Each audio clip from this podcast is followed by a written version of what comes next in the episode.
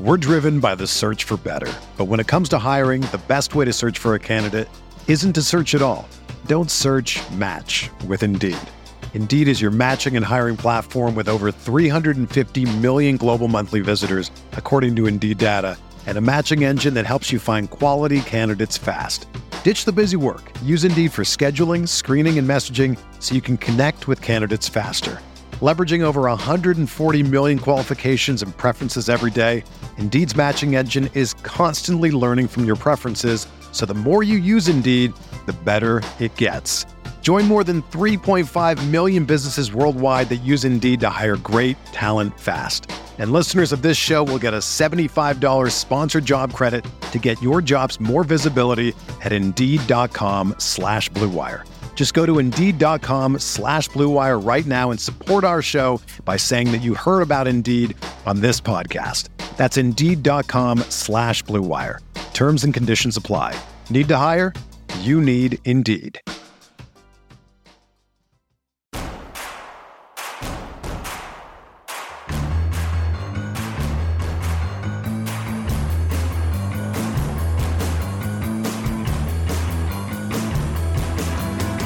From your favorite source for Chicago White Sox talk, delivering news, interviews, analysis, and more. This is the Sox Machine Podcast with your hosts, Jim Margulis and Josh Nelson. Thanks, Rob, and welcome to a new Sox Machine Podcast episode. I'm Josh Nelson, and yes, I'm back from my vacation, visiting Seattle, Alaska, and British Columbia. If my voice sounds a bit off, well, COVID is still a thing, and I just recently tested positive, so I'll do my best to maintain through this episode. So what are we going to talk about? I'm going to get caught up with what I missed while away, but the servants at the Palace at thirty-fifth and Shields continue to talk. We know now why Rick Hahn has been carrying the tune that he has recently, as we know that his contract expires after the two thousand twenty-four season. And now the latest report from Crain's Business Journal's Greg Hinz, one of the most well-connected reporters in Illinois politics, that the Chicago White Sox are starting their leverage play on a new stadium and threatening again to possibly relocate. We are recording this episode while the White Sox are playing the red-hot Seattle Mariners on Monday night, and for reference, the White Sox are already down five to one in the second inning, so we're not missing much, Jim, as Jim Margulis, the managing editor of Sox Machine dot com, and the co-host, joins me. Uh, so, Jim, uh, I didn't get to see, like, eight games the White Sox have played. Uh, the games against the Brewers, the, game, the games against the Cubs, the games against the Rockies. And from what I've seen from the, the first two innings against the Seattle Mariners, uh, looks like I haven't missed much, but what did I miss while I was away?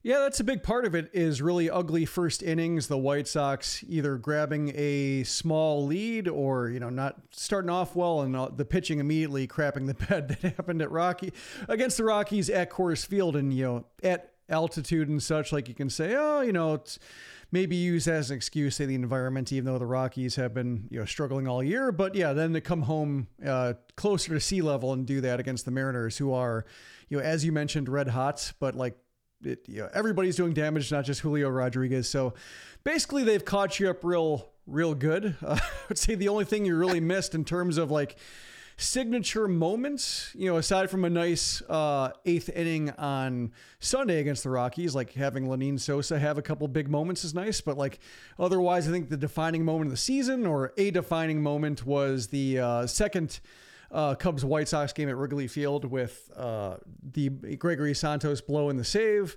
Uh, Pedro Grifol calling it the worst loss of the year, even though um, the White Sox are well out of it and have nothing to play for. So, yeah, I mean, that's basically where we're at. And oh, also Grifol keeps... Uh, well, I remember when he said that he did not want to compromise a major league win for development. Right. And now he's kind of teetering back and forth between like understanding why that was dumb for him to say and saying guys should be playing every day, like Sosa and Colas and Perez, and then like not doing that. So he doesn't know what he wants to do or how he wants to do it. So that's great.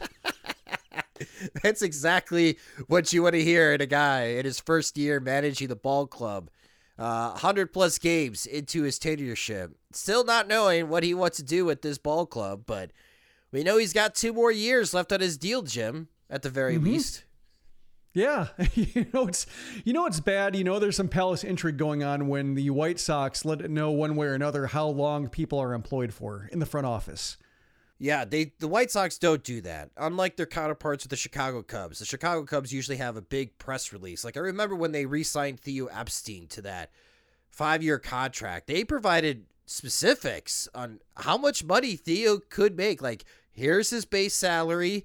We hit some incentives, winning the division, winning the pennant, winning the World Series. This is how much money that Theo Epstein can make while working for the Chicago Cubs. And the Chicago White Sox completely mum. Like, we have no idea what the contract status is for Kenny Williams. But we do know now about Rick Hahn and Pedro Grifol, which we'll talk about them in a moment. Because to Jim's point, the palace intrigue, uh, Rick Hahn's job status was the number one topic we were going to talk about until about six p.m. Central Time, when the Crain's Business Journal in Chicago, which is a pretty critical publication uh, in the city, especially when it comes to business matters. Like, if you want to be in tune with what's going on in the business front of the city of Chicago, Crain's is an excellent resource. And front page on their website, the number one story from Greg Hinz, which I mentioned in the intro, well-connected in Illinois politics, the Chicago White Sox are contemplating relocating, and I think that's the headline that grabs attention, Jim. When you read through this story, I think the, this is there's two important parts, White Sox fans. One, from the report, quote, "No decision has been made or appears imminent, but among the possibilities are moving to a new stadium in the city or suburbs, or even relocating to Nashville, a subject of recurring gossip on and off for years. There also is some chatter among team insiders that at age eighty-seven, Reinsdorf may seek to sell the White Sox while keeping ownership of the Chicago Bulls. Reinsdorf's longtime business partner at the United Center, former Chicago Blackhawks owner Rocky Wirtz, recently died. The prospect of a White Sox move is serious enough that at least one Chicago developer, who asked not to be named, is preparing a bid, and the situation has caught the attention of City Hall, where new Mayor Brandon Johnson's administration is, quote, planning to hold a conversation with the team about its future, end quote, according to a senior advisor, Jason Lee." Jim, I know you have mentioned many times in our ten years podcasting about this damn franchise, you don't like this particular topic. Mm-hmm. But unlike other podcasts that cover the White Sox, I think at Sox Machine, we are uniquely qualified to discuss this report from Crain's because, one, I live in Bridgeport. And as a resident keeping an ear on the ground, I have a good feel of what's happening in this ward, in the neighborhood that the White Sox reside. Two, you live in Nashville. So you get to hear hmm. all of the rumors of Major League Baseball coming to that city because it's just not the White Sox. I know you texted me, Baltimore and Milwaukee is also flirting with Nashville to try to create their own leverage. And you can provide perspective that Chicagoans don't get to hear about what is being talked about in Nashville. Let's start with the timing of this report. And again, it's somewhat curious after Bob Nightingale's report on Sunday, Jim, in the U S A Today, where he wrote in his column that the White Sox are having internal reviews. Maybe this is part of their internal reviews, and it is the larger part and probably more important. Actually, it is more important than Rick Hahn's job status with the Chicago White Sox and what the White Sox are going to do as far as their location and the, the future at in the neighborhood of Bridgeport and their stadium situation. What do you make of the timing that this is now coming out a night after Bob Nightingale's Sunday morning report?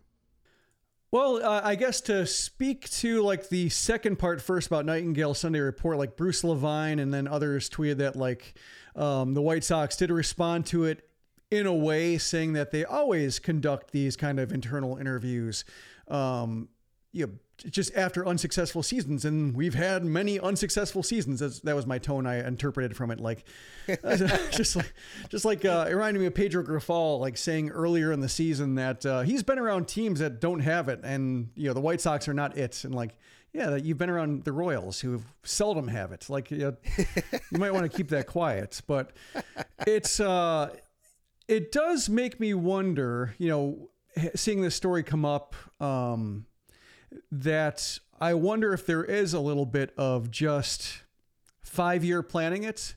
Um, just trying to understand what might be happening with the sales, like what what might be a good time to sell. Like, you know, if, if Reinsdorf assesses the landscape of, you know, public funding for stadiums, or like, you know, interesting places to put stadiums that might get a certain amount of funding that he wouldn't have to pay for, would it make sense for him to sell after that because the franchise value will have a certain amount more? Or will it make sense to be like, eh, let's get out now and have the next owner of the White Sox deal with the stadium, or perhaps have the appetite to build a ballpark that turns into like a ballpark village that, uh, you know, Atlanta has or Saint Louis has. So, you know, I don't know if they're connected in terms of like Rick Hahn's job status being tied to the sale of the White Sox, but I can see a situation of just like having a whole bunch of stuff to talk about, because like Reinsdorf might say, you know, to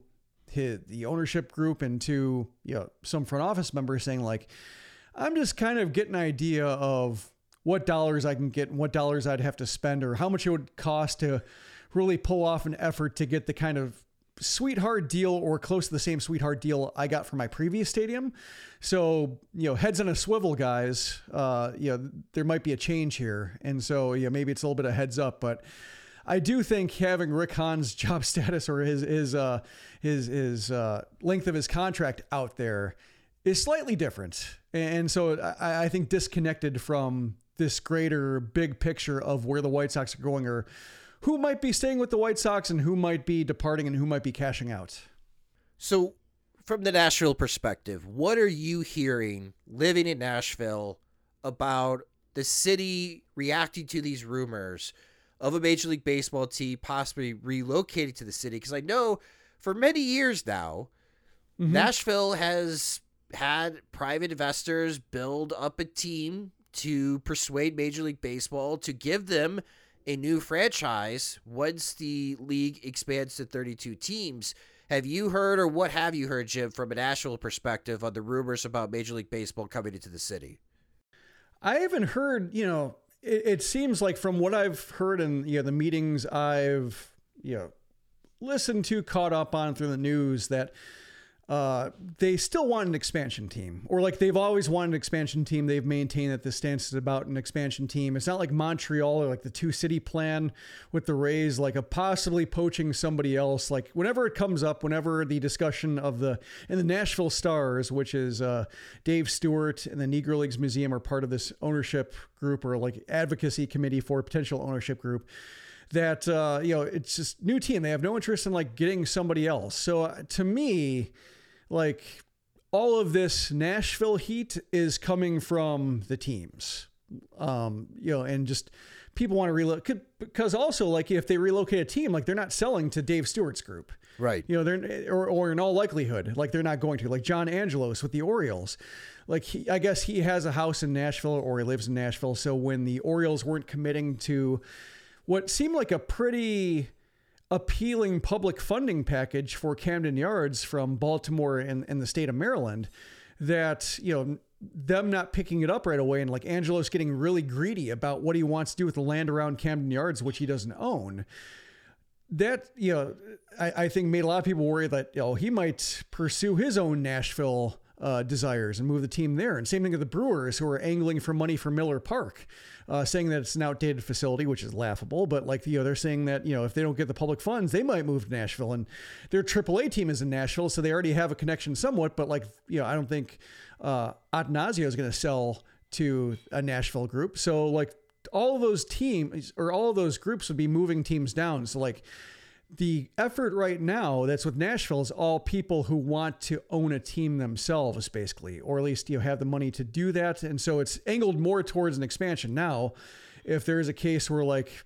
one of these stadium matters does get critical, that maybe they'll change their tune, or maybe they'll change their aims to where like, you know, maybe we don't need an ownership, maybe a partial share, or maybe front office jobs, et cetera.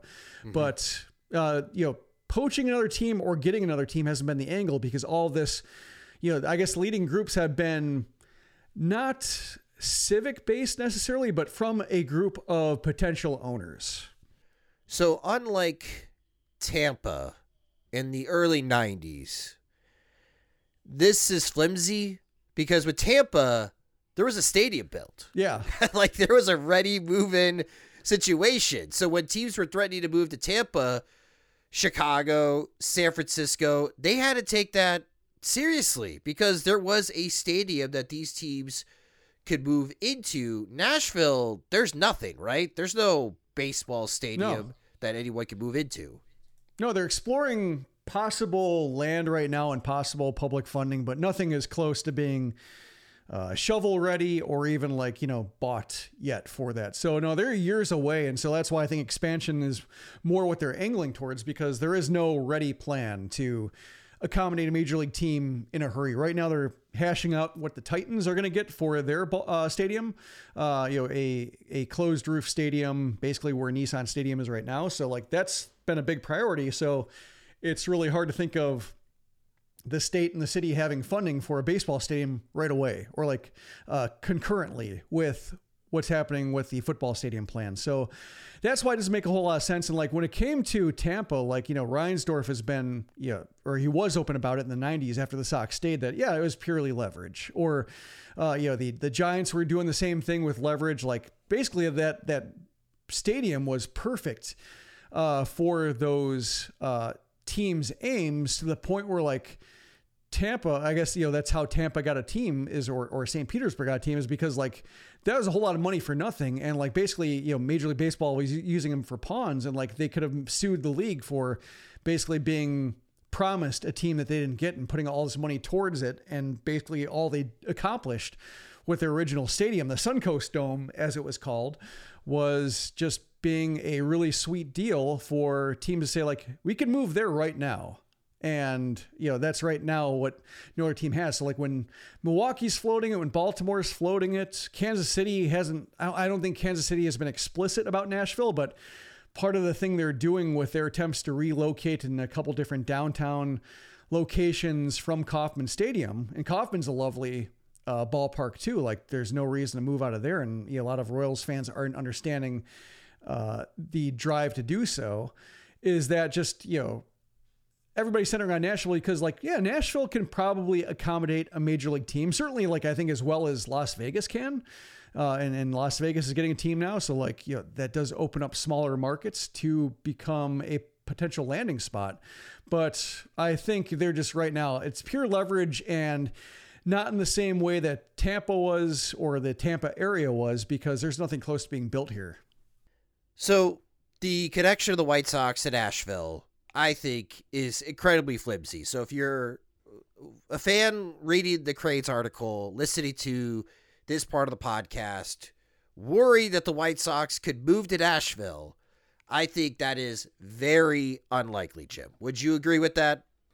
Yeah, I mean, for a whole host of reasons, not just Nashville, but any market, especially one that isn't close to having a stadium built, just because, you know, the league would have to approve it, the commissioner would have to approve it, and Chicago already has a team set up that works well. Everybody agrees to. There are no territorial disputes between the Cubs and White Sox when it comes to like things like the Masson deal that right. hung up the Orioles and Nationals for years, or the way that the Giants prevented the the A's from moving to like San Jose and other areas that might have been uh, you know, more hospitable and, and, and, you know, maybe had more public funding for the A's to relocate to a better ballpark. Like the Giants were able to block that. So like the Cubs and White Sox are, you know, they already have a two team sharing agreement in like one of the largest markets in the country.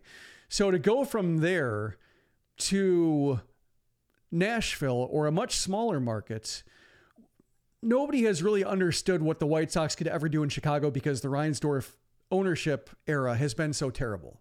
Like, that's what kind of drives me nuts about the whole, like, oh, you know, White Sox don't support their team or they're going to move. Is like any, like any owner who bought the White Sox. That's why I'm intrigued by it, is like, if you know, we talked about the idea of like a honeymoon period for a new owner, and like if a new owner came in with new ideas and like the White Sox made the postseason two years in a row and there were real changes with the front office and like the stuff they're doing, investing with in the front office, like research and development, and they have be start like getting a reputation for being a real pipeline or a, a real uh, factory of players to go, like the White Sox would be huge. The White Sox would be drawing two and a half, three million easily. In Nashville, like if you move the White Sox as they currently are in Nashville, like maybe they draw one point five million. Like, it's not going to be a huge ballpark they're going to build because the metro area isn't that big, but like, it's just like, it's not going to draw huge amounts uh, just because, you know, if you have a team that's losing ninety games and really does nothing to inspire faith in the way they're operating, like, yeah, just it's smaller markets are not going to sustain a team as bad as the White Sox have been and as antagonistic to the fan base of the White Sox have been. So that's why, like, there's nothing wrong with the Chicago market holding two teams. There's everything wrong with the way the Reinsdorf has run the team. And I think, you know, if the White Sox vacated it, and I don't think they will, like, I don't think the league would approve it. Like, I don't see why the league would say, like, oh, let's just get a better owner in here and make a lot of money. Yeah. So Jim and I agree that Nashville, highly unlikely the White Sox would move there. Uh, it, I, I know I texted this to you, Jim, but to tell our podcast listeners that the whole Nashville angle to me is like, White Sox fans, can you please put a better product on the field and treat us paid customers better? White Sox ownership, what if we just got a new fan base? like, like, yeah, we don't like you of. guys. You don't, you guys don't like us. How about we just move the team and we just get a new fan base? Why don't we do that? That would uh, kind of play into like the Music Man theme I've had this whole year of like the White Sox um, just selling an invisible product that actually doesn't do anything. It doesn't do anything as advertised. And then uh, now here comes the skipping town part of like, oh, just on to the next city to to, to uh, find some suckers. But yeah, it's it does strike me as like a little bit conveniently timed in terms of like, well, you'd miss us if we were gone, no matter how much you'd drive you nuts, like, and, and just change the conversation a little bit. You know, I think fan shaming had been a little bit absent from the proceedings. So the White Sox can't shame fans exactly because the product has been so despicable and so unlikable that they're, you know, they'd be laughed out of any forum they tried to stage that on. So now is the kind of, uh, I guess, cousin to fan shaming, which is just like fan threatening. It's a curious time to do it just because like, relocating or or kind of dangling the idea of possibly maybe down the road if such and such and such and such and such doesn't happen, like relocating right now, like as the White Sox are playing, that falls under the field of uh, don't threaten us with a good time. And like the White Sox fans being freed to root for anybody else, whether they're have always liked other teams more or the way they run more or, or are even like Cubs curious, like, oh, the Cubs fans seem like they're having a good time. Maybe I can, you know, if the White Sox left, I could maybe not feel as bad for being intrigued by their product. Like, who knows, but just, uh, you know, to do it now versus like when the team is actually good and it'd be a product you'd miss is, uh, I mean, the White Sox can't, I suppose you could say the White Sox could pick their timing by like firing a front office and having accountability and ultimately caring about the product they put on the field. But since they don't, they really can't pick the timing. We're going to take a quick break for a word from our sponsors. But while we don't think the White Sox are to move to Nashville, are the White Sox going to stay in Bridgeport for the long term? We're going to talk about that next and Rick Hahn's job status after a quick word from our sponsors. The biggest acts are visiting Chicago this summer, on top of all the baseball games and other great concerts, theater shows too. It can be quite the chore and headache trying to secure tickets to all of these shows and events. Buying tickets shouldn't be stressful. Use Game Time to purchase your tickets. Game Time is the fast and easy way to buy tickets for sports, music, comedy, theater near you. They've got killer deals on last-minute tickets, and their best price guarantee helps eliminate stressing over tickets. If you find tickets in the same section or even row for less, Game Time will credit you one hundred ten percent of the difference. That's why Game Time is the fastest growing ticketing app in the country. Download the Game Time app, create your account, and get twenty dollars off your first purchase using our promo code SoxMachine. Terms and conditions apply. Again, create an account and use our promo code SoxMachine for twenty dollars off your first ticket purchase. Game Time. Last minute tickets, lowest prices, guaranteed. We're driven by the search for better. But when it comes to hiring, the best way to search for a candidate isn't to search at all. Don't search, match with Indeed. Indeed is your matching and hiring platform with over three hundred fifty million global monthly visitors, according to Indeed data, and a matching engine that helps you find quality candidates fast. Ditch the busy work. Use Indeed for scheduling, screening, and messaging so you can connect with candidates faster. Leveraging over one hundred forty million qualifications and preferences every day, Indeed's matching engine is constantly learning from your preferences. So the more you use Indeed, the better it gets. Join more than three point five million businesses worldwide that use Indeed to hire great talent fast. And listeners of this show will get a seventy-five dollars sponsored job credit to get your jobs more visibility at Indeed.com slash Blue Wire. Just go to Indeed.com slash Blue Wire right now and support our show by saying that you heard about Indeed on this podcast. That's Indeed.com slash Blue Wire. Terms and conditions apply. Need to hire? You need Indeed. Welcome back to the Sox Machine Podcast. All right, so we talked about the White Sox flirtation already leaked out that they could threaten to move to Nashville. We're not buying it. Nobody is going to buy it. However, will the White Sox continue to stay at thirty-fifth and Shields? That is a more intriguing question because relocating doesn't necessarily mean moving out of the city of Chicago. Also doesn't mean that they could just move out to the suburbs. And I think this part of the Crain's report is what we're going to be talking about, Jim, for the next three to four years, especially residents of the city of Chicago. In for the report, quote, looking ahead to the next twenty to thirty years, the functionality and viability of the team at its current location has to be considered, a source close to Jerry Reinsdorf said. This is the time to evaluate other options in and around Chicago, end quote. The report adds, a local government official who is familiar with what's occurring said, quote, the situation is the intersection of an owner who doesn't know how long he wants to keep the team and a strategic real estate decision where you either have to move or develop the area around the stadium like the Ricketts did at Wrigley Field, end quote. The report continues, developing the area around Guaranteed Rate Field or even building a new stadium and one-hour parking lots could present obstacles according to the I S F A, which is the Illinois authority that helps manage the Chicago White Sox, and I think they also help manage Soldier Field. When the authority floated such an idea several years ago, the local city council member and community groups objected. That is the eleventh Ward. That is Bridgeport. Bridgeport and the residents rejected the idea of building around Guaranteed Rate Field. However, as a new resident, there's a new council member. That's Alderwoman Nicole Lee. She now represents the eleventh Ward. She could not be reached for comment in this report.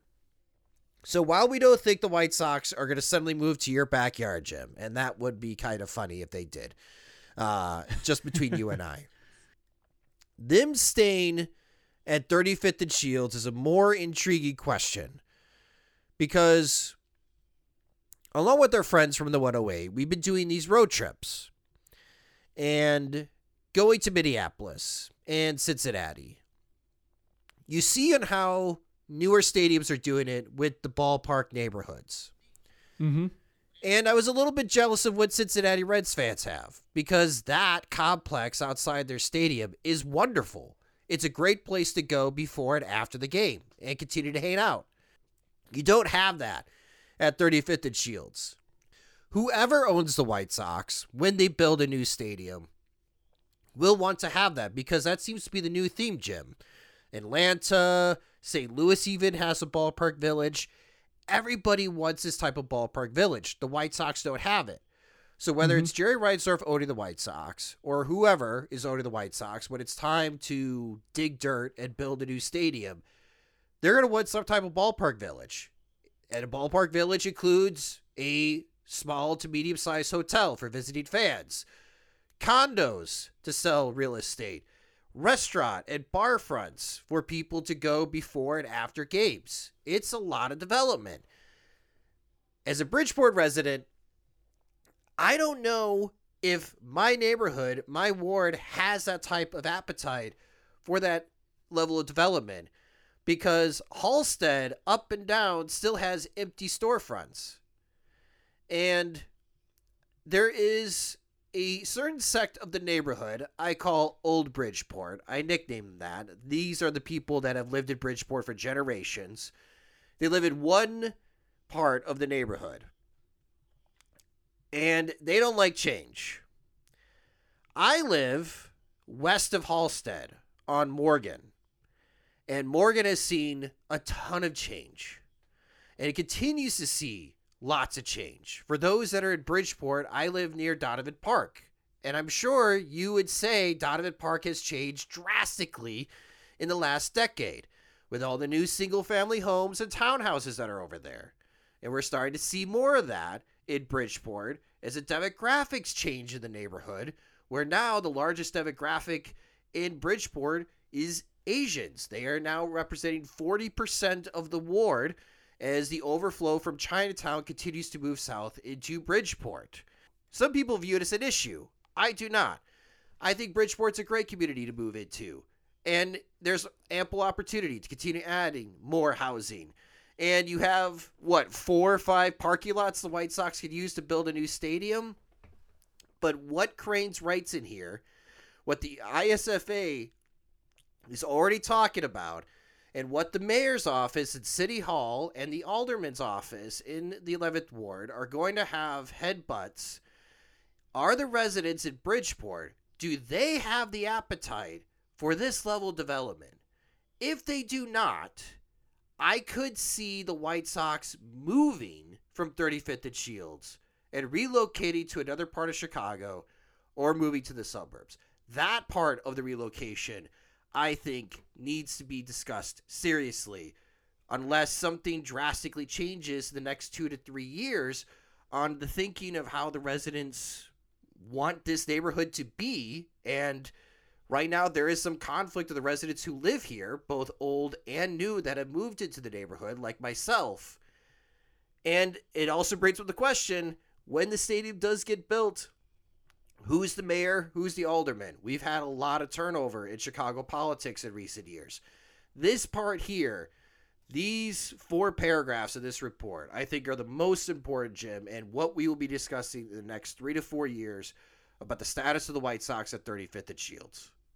Especially with who potentially owns a team then. Like, you know, as, as you mentioned, the, the idea that like a Chicago developer is lining up a bid, like, could be a case where like there's a Chicago developer or a, a group ownership group and including developers. It just says, yeah, we'll, we'll pay for a lot of the stadium because like we have other goals with real estate, you know, goals like mixed use, retail, et cetera, village condos, restaurants, et cetera. We just want to land to, you know, to prop up property value in place. We already own a lot of property, and you know, the team is more or less incidental to that. And like, that could be fine. Mm-hmm. Or it could be a case of just like, not having a whole lot of wrangling over public funds, and you know, maybe Chicago loses the team in terms of loses it to the suburbs, but like ultimately stays around. Like the fan base remains the fan base. A different part of the fan base's geography is better served, and some, you know, like you and the guys from the one oh eight are worse served.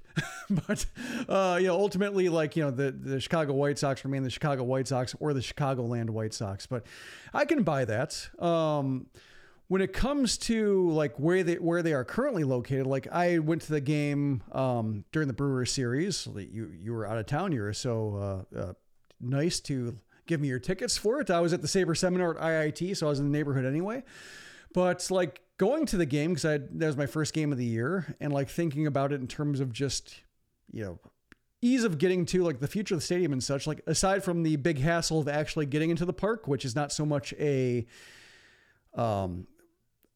you know, a, a drawback of the park itself or the architecture, but just the White Sox mismanaging or not caring about the fan experience and really, uh, you know, using outdated technology or emphasizing outdated technology to hold up the pace of fans getting into the park. Like it's fine. Like the location's good, like easy to get in and out of. Um, you know, I met a friend there who took the red line down. It could take the green line down, uh, park on either side of the Dan Ryan for free or pay lots. Like there are options for parking, uh, if you wanted enough. And like, nothing wrong with it, especially as like the, you know, the, you know, Bridgeport, as you mentioned, continues to evolve and people want to live closer to the city, and, and that becomes a little bit more desirable to move to. So, yeah, I mean, like it could work, but I think it comes down to just where the interests are of the people who own the White Sox or the person who owns the White Sox. And like, if it's a case of like, yeah, I got a lot of land in Naperville, I can buy more and I just want to turn it into something, like there might not be a whole lot of debate to be had in the city or for the, uh, you know, aldermen or alder alder people to uh, you know have to drum up or fight against. You know, it just might be a case of uh, you know the money uh, invested by new owners, like ultimately deciding where they go, because I don't know if the state or the city wants to you know have that kind of awful deal around their necks anymore, like they did when they they basically got uh, you know just uh, you know. run over by Reinsdorf when it came to the leverage he had. So yeah, I mean, it's, it's going to be fascinating, but ultimately it comes down to like, not so much Reinsdorf, although it has something to do with him right now because he, he's in power, but like it could change dramatically based on like, if he looks at the landscape and says like, I don't want to have that fight anymore. I just want to cash out and put my attention in the Bulls. And then it comes down to what the new people want to do with the team. Yeah. And the, and the new people that would own the White Sox, my recommendation to them would be going door to door and putting the hand out and trying to convince some of the long-standing Bridgeport residents that change can be good and the development would be a positive impact on the neighborhood. Because to your point, like those trade lines, right? The Metra, the C T A, plenty of buses. You're right by the highway if you want to drive. That's what everybody looks for in Chicago when picking places to live. That that would be desirable. Like if you built a new stadium off of thirty-fifth and Shields, let's say back to the original stadium location, and you build a ballpark village that included a little hotel, let's say, but more importantly, condos, I think they would sell immediately because housing is so needed right now in the city of Chicago. You could duplicate, I think, very easily what the Cincinnati Reds have. And while, to your point, it's very easy to get to the stadium and to get home, that's the problem right now for Guaranteed Rate Field. It's easy to get there unless you drive. Uh, mm-hmm. But there's no reason for you to stay. Like, you got just uh, Corks. Cork and Carry, yeah. Yeah, like, that's where people go after the game. You got one bar. That's it. Like, you don't have this ballpark village that provides more live entertainment, more drinking options, more food options, like all the new stadiums have. And that's part of where old Bridgeport would just have to get over themselves that, yeah, it's going to be new places. It's not going to be the long-standing places that get all the attention. I mean, I know you and I talked about Charler's Pump. I walk by that place every single day, Jim. It's still empty. No one's bought the parking lot. The building is for sale now. No one's bought it. So that's where I, as a Bridgeport resident and a White Sox fan, the next three to four years, what the I S F A has pointed out that we try to float this idea, and it got shot down because of the local city council member and the community groups of Bridgeport objected to the idea. This is where we're going to talk about the next three to four years. The neighborhood is changing, but does the neighborhood have the appetite to be open and willing to this type of stadium construction? If not, then whoever owns the White Sox, Jerry Reinsdorf, a new ownership group, may might feel more compelled to work with a community in Chicagoland that would be more open to that possibility. So while in six years, I do not think that the Chicago White Sox are to move to Nashville, in six years, I'm not sure if the White Sox are at Bridgeport. And I, I think that's what we're going to be talking about in the next three to four years. And I think it's time for all residents of Bridgeport, and the key word being all residents of Bridgeport, having a conversation amongst ourselves and what we want this neighborhood to be. You know, to the point about like Halstead and the empty storefronts and such, like there are, you know, concerns, I think, or legitimate concerns to be had about like, you know, if we do build up around the ballpark, does that actually help the neighborhood? Because like, I remember when Yankee Stadium was built, and uh, the old Yankee Stadium um, was uh, basically right off the train line. You walk up uh, River Street and like there are a bunch of bars, restaurants. There's a bowling alley I like to drink in. They had a bag check uh, because Yankee Stadium kind of had like a really, uh, you know, they had a bag policy before most uh, stadiums had bag policies. Uh, but if I was just like, get, you know, down there for the day, like I could leave my bag there for five bucks and get a couple of cheap beers at the bowling alley beforehand. But yeah. like... Well, they built the new park and they talk about the economic impact it would have. And like, then they built the new park in the opposite direction to where like, you didn't pass by any storefronts. You didn't pass by anybody, uh, who, any independent businesses. You just went right off the train line into the park. And so your money was not spent in the neighborhood. So like, yeah, I think there are concerns to be had when it comes to any kind of, you know, public financing and uh, selling land to a private developer that might be serving a ballpark and people who travel in and out that like, yeah, that money not might act, not actually go to uh, the greater neighborhood, even if there is like one big um, several block area that's suddenly a lot more populated and lively than it used to be. Yeah, this whole situation regarding as far as the stadium, we knew that it was coming. Uh, we knew that the stadium lease was going to expire in two thousand twenty-nine. At some point, they were going to be having this conversation. I thought maybe we wouldn't have this conversation for another year or two, Jim, but now the conversation has started, and it started by the Chicago White Sox, part of their internal review. And I think the biggest internal review for Jerry Reinsdorf is, do I still want to own this team? As soon as he answers that question, then it trickles down to the other parts of the internal review of the White Sox moving forward. So while we talk about the big picture of where the White Sox are actually going to play, let's talk about the near future here. And let's shift the focus back over to Rick Hahn, as, again, he was going to be the number one topic in this episode before this Crain's report uh, dropped uh, about an hour and a half before we started to record. Rick Hahn having one year left on his contract, Jim, after this season. Totally explains why he's had the tone that he has, explains why, at least publicly, he's trying to sell the idea that this team could still theoretically contend in the American League Central next year, mostly because the division is still terrible. There was a great article in The Athletic by the remaining A L Central beat reporters. There's only like three of them. Uh, to talk about the state of the division. The division right now is on pace to be the worst division ever since divisions were created in Major League Baseball, uh, which is saying something. So, yeah, it's been a really bad year in the American League Central, and it's looking like it could be a bad year next year as well. And Rick Hahn's trying to sell the idea, hey, uh, let's not disrupt anything. Let's try to keep pace here because as bad as this year has been, maybe luck will be on our side next year, and all those things that we continue to hope and wish for will actually happen, and we'll win the division in two thousand twenty-four. Yeah. That makes a lot of sense, Jim, when you only have one year left on your contract. Yeah. Uh, to me, I, I wasn't quite sure if you're talking about like whether the tone was like when he got kind of pissy about the Keenan Middleton stuff and like started like, you know, no. making allusions like, oh, he's, you know, he's being an attack dog because uh, that's what the uh, White Sox need him to be right now. And he's got to prove his worth. Um, yeah. I mean, like I can see just how bad this division is and how like the Twins are basically winning it by standing pat. Like it's just, it's uh it's a case where given that the White Sox can't do like a full scale teardown, or at least, you know, since they didn't trade Dylan Cease and they won't trace Luis Robert, nor should they. I think there's a better argument for trading Cease than Robert, but like they're not gonna be doing a full scale teardown probably. So like there is a theoretical shadow of a possibility that like they could contend in this division and only this division. So it makes sense to like not completely ruled out and not like tell your players that like, hey, we're going to be cashing in for the next couple of years. So just, uh, you know, compile your numbers and see where you end up. Like, it, I think it does make sense to have a little bit of a unifying theme here, but yeah, like I didn't know exactly, you know, when Nightingale wrote that story and saying like that, uh, you know, you know, Reinsdorf is unhappy and tough as here he's been through, blah, blah, blah.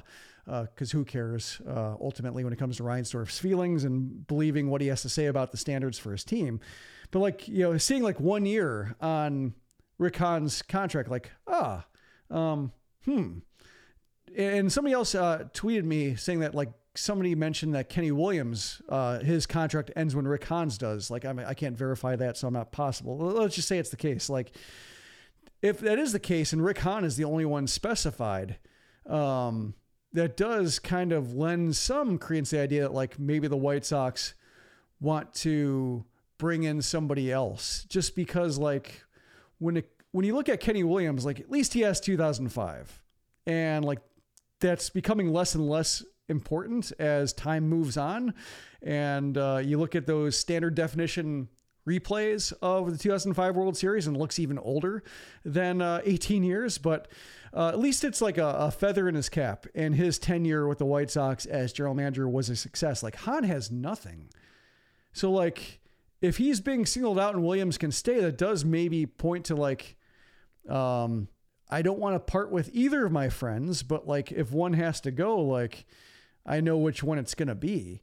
But yeah, it's, it's hard to know just because like you never want to bet on the White Sox making transformational change. Even like, you know, the Pedro Grifol thing theoretically was a transformational change in terms of like having an interview, like seeking external candidates, but like seeing how it ended up, like, yeah, it doesn't matter anymore whether Grifol gets fired. If like Kenny Williams and Rick Hahn still stay, uh, nothing is really going to change. But to have him singled out, like, hmm, you know, like, it did, I did raise an eye seeing that because like, why him? And if so, like, hmm. is that, you know, Kenny saying like, yeah, Hahn only has one year left? Or is Kenny like, because he's talked about like when his contract is up, like he's going to like leave baseball. And like, so maybe Kenny's exit's already planned and Rick's exit is maybe the one that is not necessarily um, a choice. Like not quite sure. Like uh, it's an open question, but those are like the possibilities I'm considering. We have seen in Washington, I believe it was announced today, that they announced a contract extension with their manager, Dave Martinez, and their G M, Mike Rizzo. Both the manager and G M for the Nationals entering this season were in the last years of their contracts, which is really rare to see both the G M and manager in their lame duck seasons together. But the way the Nationals have been played since the post-All-Star break has given national ownership, which, by the way, the Nationals are still for for sale if you're interested in buying a baseball team, have decided to agree to new contracts with both Martinez and Rizzo. So it is possible that even though Rick Hahn could be entering a lame duck season in the final year of his contract, continuing to be the G M for the Chicago White Sox, I just don't know if it makes any sense no matter how, what angle you look at it. Like, if you think you contend... all right, well, clearly the last two years haven't gone well, so Rick Hahn's not the guy that could build us a team in, in an offseason, Jim. Make the necessary adjustments to help us reconfigure this roster so we can win the American League Central. Like, I would say the confidence is very low with everyone involved that Rick Hahn is that guy. I could be wrong within the White Sox front office. Mm-hmm. If you don't think two thousand twenty-four is going to go well, then there's no point in having Rick Hahn as your G M entering his lame duck season. You might as well just bring in somebody new and continue with the deconstruction of the roster, reconfigure as far as who you have in the minor leagues to start building the next wave of talent. So either way, logically, in my perspective, it doesn't make much sense to have Rick Hahn after this season, continuing to be the role that he has with the Chicago White Sox. So knowing that he has a year left in his contract, he could join Lurie Garcia and get paid for another year for a job that he won't be doing for the White Sox. It'd be kind of fitting. Like, oh, you'll, you're on the White Sox uh, ghost payroll as well. Um, yeah. Thinking about it a little bit more, like in terms of like the whole Kenny versus Rick, or like, you know, Kenny hanging around and being able to choose his exit, but like ultimately needing to make a change so you don't get this weird lame duck situation where like there is like a no confidence in the current administration, but the White Sox like to be as charitable as possible to people who aren't players or fans. Um, thinking about the trades as they unfurled deadline, like that was a case of like, I was worried when Hahn was in the chair, like, you know, if, if he's had trouble making deals, is he going to make the, be able to like make the deals necessary that the White Sox need to make in this position? And like, he did a good job, I think, getting okay value for Lynn and Giolito and Lopez and Graveman and Kelly. But then like, when you look at like of the pitchers who are not rentals or relievers, because like Graveman had like an extra year on his deal, so not quite a true rental, but also not essential. Like when you look at like the only player moved who was like not or or or could have been part of future White Sox rosters and for the foreseeable future, that was Jake Berger. And, you know, according to Kim Eng, Kenny Williams was the one that drove that deal. So like, is it the case of like, yeah, Rick, you trade the rentals when it comes to shaping the bigger picture, I'll take care of that. Like, that's another thing that just kind of flashed across my mind right now in terms of like, you know, who's, who has the confidence to kind of steer this organization towards the next iteration versus like, who's currently just kind of in the chair doing the day-to-day stuff. That's um like, I don't have a whole lot of confidence in that assessment, but if I'm thinking loud, because we are just kind of idly speculating, like that's something that did cross my mind. That's a really good point, Jim. So to wrap up, as far as this podcast episode, as we talk about the palace intrigue of the White Sox, stuff that's on the field. Jim, you got a chance to see the Charlotte Knights. They visited the Nashville Sounds uh, this past weekend. What did you see? What did you like? What didn't you like? Uh, kind of a whole lot of nothing right now when it comes to the roster. Like, it's basically Corey Lee and Adam Hackenberg and Jordan Leisure. And that's more or less it. With Lenin Sosa currently in Chicago, like, that's kind of it. Like, everybody else is more or less like the Tyler Naquins and Eric Gonzalez's and such. And, um, like, it's pretty bleak when it comes to total talent level. And, like, Adam Hackenberg was, like, good behind the plate. I was, like, sitting or standing behind the plate, taking photos and just watching him block pitches and hearing a lot of attaboy hacks out of the dugout. Um, you know, not really giving up, a, not giving up a base on a wild pitch or pass ball. A lot of traffic on the base paths, a lot of balls in the dirt. And like, he kept everything in the batter's circle dirt. So that was, uh, you know, cool to see up close and get an understanding of that.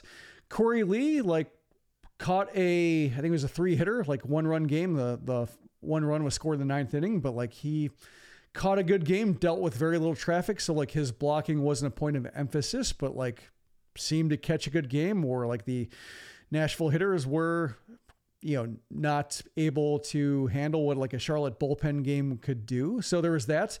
His timing at the plate though, looks like a mess. Like, I think four, three pitch strikeouts, yeah. um, not a whole lot of loud contact. So like, I don't think we're seeing him at his best or at his fully functional. He came to the White Sox off an oblique injury, but like, his timing isn't there yet. So when I hear people saying like, why is Yasmani Grandal still around? Why isn't Corey Lee up? It's like, he doesn't look good in Charlotte right now.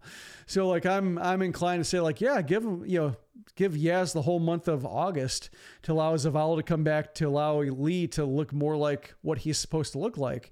And then, you know, see which two or three catchers you want to give the playing time to in September. But based on the way Corey Lee looked at the plate, like, he still needs some reps in Charlotte to just, you know, get his timing back, because just a lot of swings and misses, swings and misses in the zone, like, not wild hacking, but just, you know, foul balls, fouling up pitches that were drivable, swinging at pitches that were, you know, decent pitches and, and swinging over them. So I don't think he's there yet, but, um, want to give him some time in a new organization and off an injury to like, before making any kind of definitive conclusion. The good news is that uh, from here, Winston-Salem is in Bowling Green, which is an hour north of Nashville. So I'll be driving a couple uh, times over this next week to see what the Winston-Salem Dash have.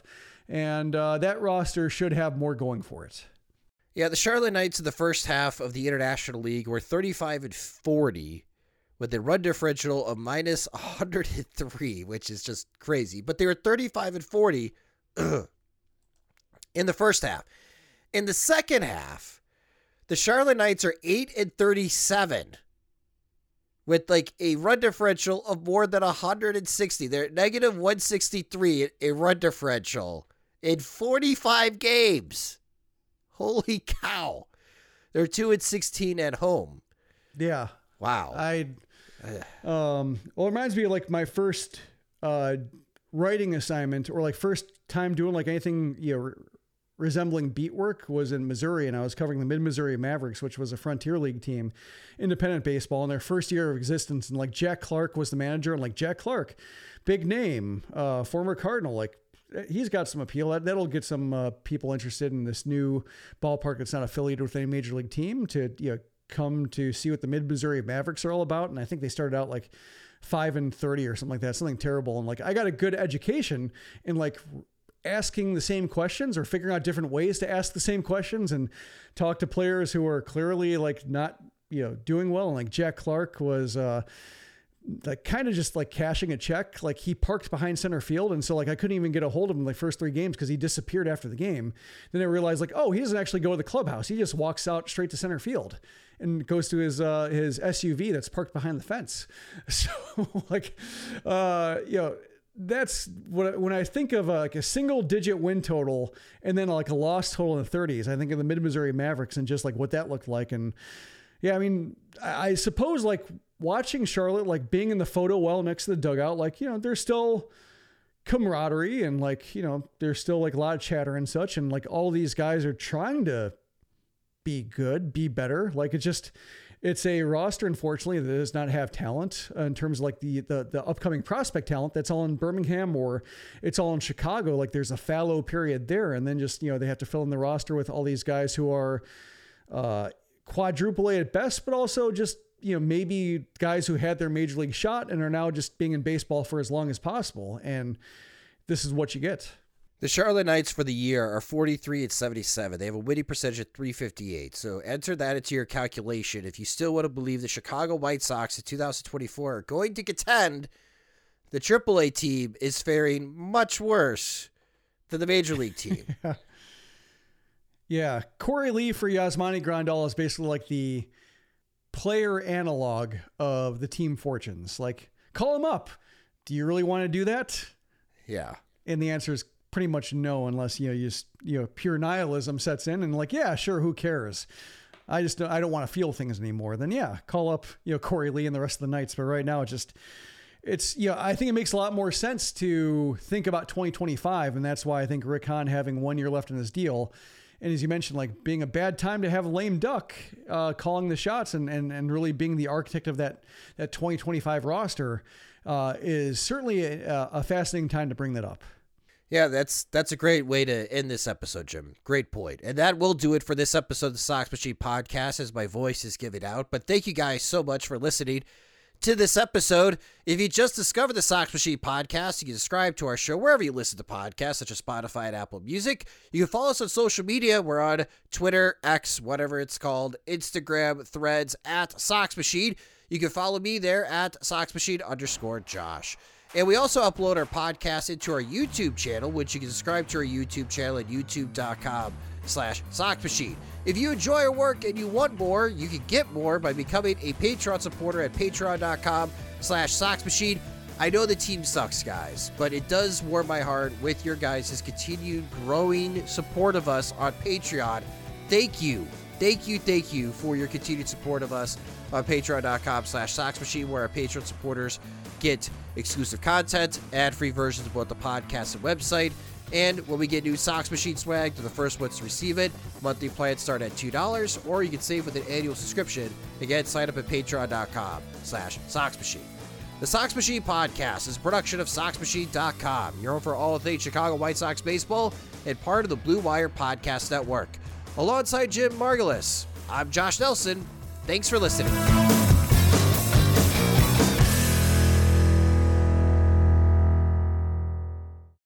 It's happening daily. We're being conned by the institutions we used to trust. The mainstream media is distracting us with meaningless headlines instead of focusing on the harsh realities facing American families. Time is short before something big happens, and that's why so many folks are preparing. They're becoming self-reliant by investing in emergency food storage from My Patriot Supply. Go to my patriot supply dot com and secure four-week emergency food kits for each member of your family. Each kit contains tasty breakfasts, lunches, and dinners, averaging over two thousand calories per day. Save fifty dollars on each four-week food kit you purchase, plus get free shipping on Ready Hour four-week emergency food kits. You're not ready if it's not Ready Hour foods. At My Patriot Supply, you can also get solar power generators, water filtration units, heirloom seeds, and survival gear.